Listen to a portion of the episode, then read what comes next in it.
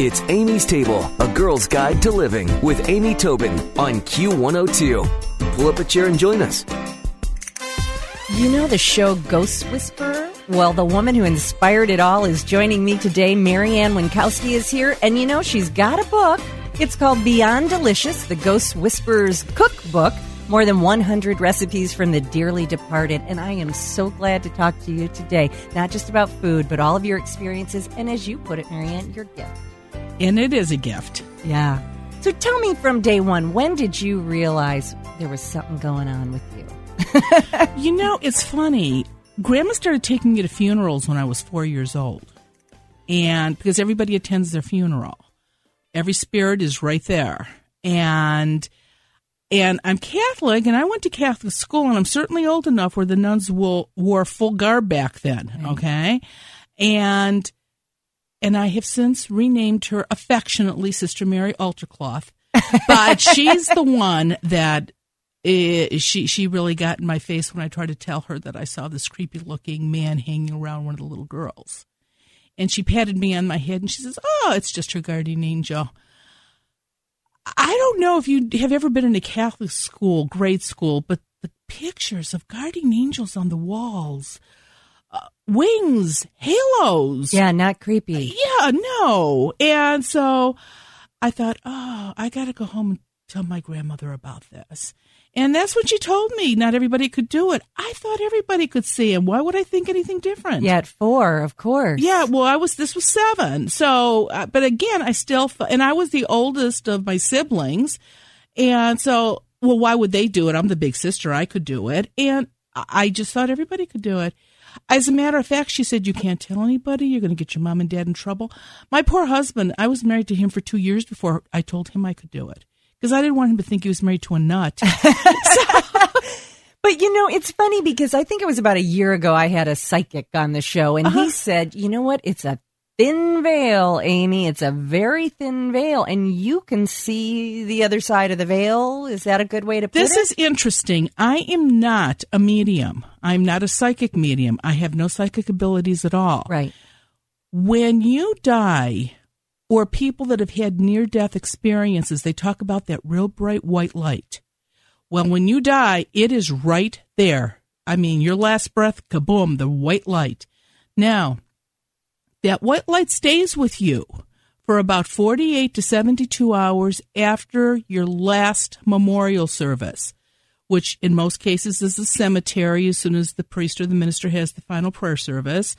If you're cremated, there is still a memorial service, and the spirit would be standing right to the left of the person talking. When that's over, that white light will stay with them for 48 to 72 hours. You can go snooping through people's houses. Nobody's going to know you're there. You can go anywhere you want, but you're going to notice that that light gets smaller and smaller. It disappears. If you don't go into it, now you're stuck. Now you are an earthbound spirit, which are the kind I see and talk to. Now, a psychic medium, they talk to the ones that went into the light, the ones that are already where they're supposed to be. So I don't see what they see. They don't see what I see. Two different kinds of spirits. So now, oh, tell me if you're just joining us. We're speaking to uh, Mary Ann Winkowski, the Ghost Whisperer. And we are going to talk about her cookbook, but I just have to get this background info. So, uh, why don't they go into the light? What separates oh, them? there's all kinds of reasons. Say a young mother uh, steps off a curb and gets hit by a bus. She's got a four year old at home and a two month old. She going to leave her kids? go. Of course not. Um, a young kid, 17, 18 years old, drunk, wraps his car around a tree. There he is standing at his the foot of his casket. I'm not going that light. No one's going to make me. So he doesn't go. So, did is that sort of a life of uh, what's that when you're caught in between? Is it a life of purgatory or an afterlife You know, of purgatory? I've asked, I do work for all kinds of different religious organizations, and I've asked priests, ministers, rabbis, is that purgatory? Is it limbo?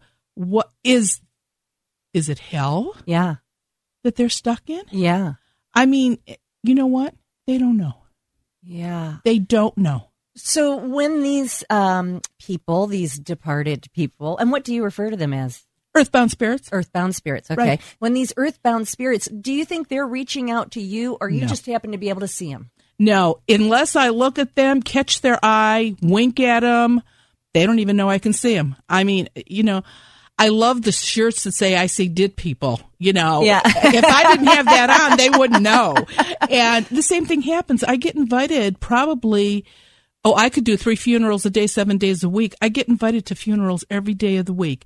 But think about it. If you could talk to your loved one for the last time, and sometimes it's more than where's the key to the safety deposit box. Right. You Oh, know, it, it's other stuff too. Yeah. Last six years is the password for the computer, but that's beside the point. so, but, but, and, and it's interesting because when the person knows the spirit, they can get all kinds of information. It's really helpful like that. How do they get it? I mean, are they actually speaking to, To- you? yeah, I see a spirit like I see you. Wow. Hair color, eye color. I don't see mists or shadows or shadow people or and that is how some people see them. Yeah. Okay. Your kids, I'm gonna tell you, kids are terrific. If your kid is in bed with you every night at two o'clock in the morning, they're afraid to go down the basement by themselves. They don't want to go upstairs by themselves and they're talking to somebody, that's not an imaginary friend. They are talking to somebody. Now you know every parent listening now is going to let that child come in the bed and let them sleep with the lights on. Yeah, but they could be talking to their guardian angel. My daughter used to come in my bed every night at two o'clock. I'm going to have to go home and talk to her. How old is she now? She's twenty. Oh, yeah. She may not remember. And when mothers call me about kids having imaginary friends or, or, uh, they're going, they didn't do it, he did it. Who's he? Yeah. I don't get too worried about it. When you are earthbound and you don't cross over, you stay the same age. You have the same personality, same personality. You don't get taller, shorter, skinnier, nothing. You stay identically the same. And so when a mom calls and says, I don't know who she's talking to, I don't get too worried about it because your child gets older every day. The ghost kid does not. Didn't you ever wonder Oh, why the imaginary friends disappear? Because your kid got older. So they just moved over to a They- house with a younger Right. kids. They weren't interested in playing with that older That's kid. right. That's exactly. it- people try to make this so hard. It's not. It's Oh, easy. you are so interesting. This is amazing. Well, on the show, The Ghost Whisperer, Yes. it seemed like always it was dastardly ghosts, bad ghosts all the time. And and you're not saying you're saying that's not necessarily true Four at all. sentences each week was true. The rest was Hollywoodized. yeah. And I, the producers and the creator, after the first three months, I was like a wild woman. Uh, you can't do that. They don't do. You don't walk through you. They're not bloody. They're not gory. The body is what's mangled. The spirit's always whole. They don't hold their heads. They're not missing limbs. So They- even if someone was in a, a terrible crash, what you're going to see is the spirit that is whole, Right, Not right. the body that's mangled. Right, Never, right. never. right. And he said, "Okay, get your head around this. It's not a ghost documentary every week. It's entertainment." Yeah. I says, "But I've got people calling me 15 minutes after. Why are you letting them do that? You told us that couldn't happen." And and why are her tatas sticking out so much? like I have anything to say about the that the clothes that you know she You wore. were just the inspiration That's after right. all. There's only two things Jennifer Love Hewitt and I have in common: brown eyes. That's it. That's right. That's right. That's it. Oh, so, that's but funny. no, it's it was really odd, and and he started laughing. He says, "Mary Ann," he says, "you live in Ohio." He says that's the only state that knows this isn't true. The other 49 states thinks it is. That's right. That's right. Well, I've got to say it is amazing, and and you know you you make it seem so. I mean, I believe this is what you're seeing. I believe this is what you're experiencing, and that's amazing to me. It just really is. you know, it's. I wouldn't know what it's like not to go someplace and not see a ghost Yeah. because they're everywhere. So when you go, let's just say you're at a cocktail party and mm-hmm. there's a ghost or two around. Do you tell everyone at the party, or oh, so you just No. keep it very quiet? No, no, I don't. If you don't ask me, I don't tell you. It's none of my business. Now, if I was in somebody's house and I knew they had a ghost there that was either messing with their children or messing with their pets, then I would definitely say something. But if it's just a generic ghost hanging out, oh no. That's just somebody. And there's some people that know that. And you know what? They really don't want to know, so they don't ask. And that's fine with me, too. Yeah, I'm sure. It exactly. would sort of be like, what do I do? Move? Yeah, right. And you don't have to. I can take care of it. Yeah. yeah So right. you really can. So Oh, I go to people's houses every day. This that's my job. I go and clear it out. Talk to the ghosts, see why they're there. The homeowner gets to ask all kinds of questions.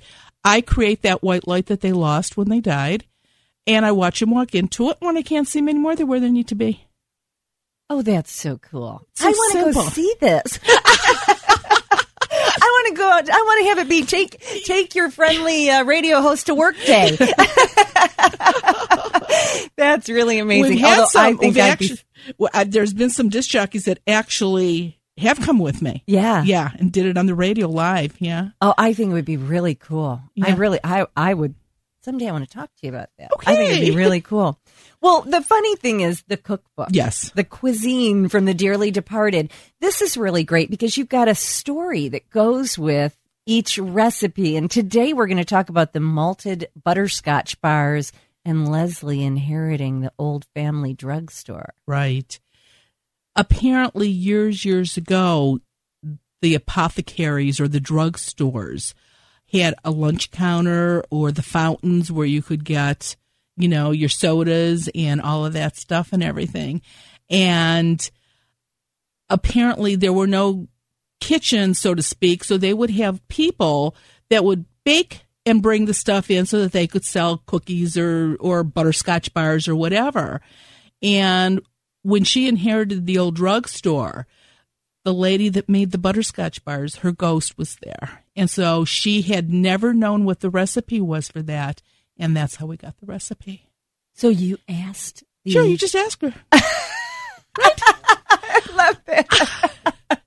There's some living people I'd like you to pull the recipes out of. Well, how many people do you know that are alive that when they give you a recipe, they always leave out one ingredient? Oh, I know. Oh, see, I, I think that's that. so mean. It's either say, you know, I don't want, I don't, I don't want to share. Exactly. Don't, don't waste all that money on Ex- ingredients when it doesn't come out. Exactly. That's terrible. Exactly. And that's why a couple of the ghosts in this book did not cross over because they had been so mean like that. Unfinished business. See, so that's why it's that unfinished business. But you can help them finish. That's right. business, That's for sure. exactly right. Oh, you are so interesting. oh my gosh, you gotta get the book Beyond Delicious, the Ghost Whisperers Cookbook, more than 100 recipes from the dearly departed. And I'm gonna put Mary Ann, well actually it's not Mary Ann Winkowski's recipe, it's the Ghost's recipe for malted butterscotch bars on amystable.com. And I'm sure you have a website we can send people to. MaryAnnWinkowski.com. Awesome. It has been great to talk to you. Oh, really thanks a for pleasure. having me. Thanks. Stick around for another helping from Amy's Table on Q102. Q. It's Amy's table with Amy Tobin. Yeah. Q102.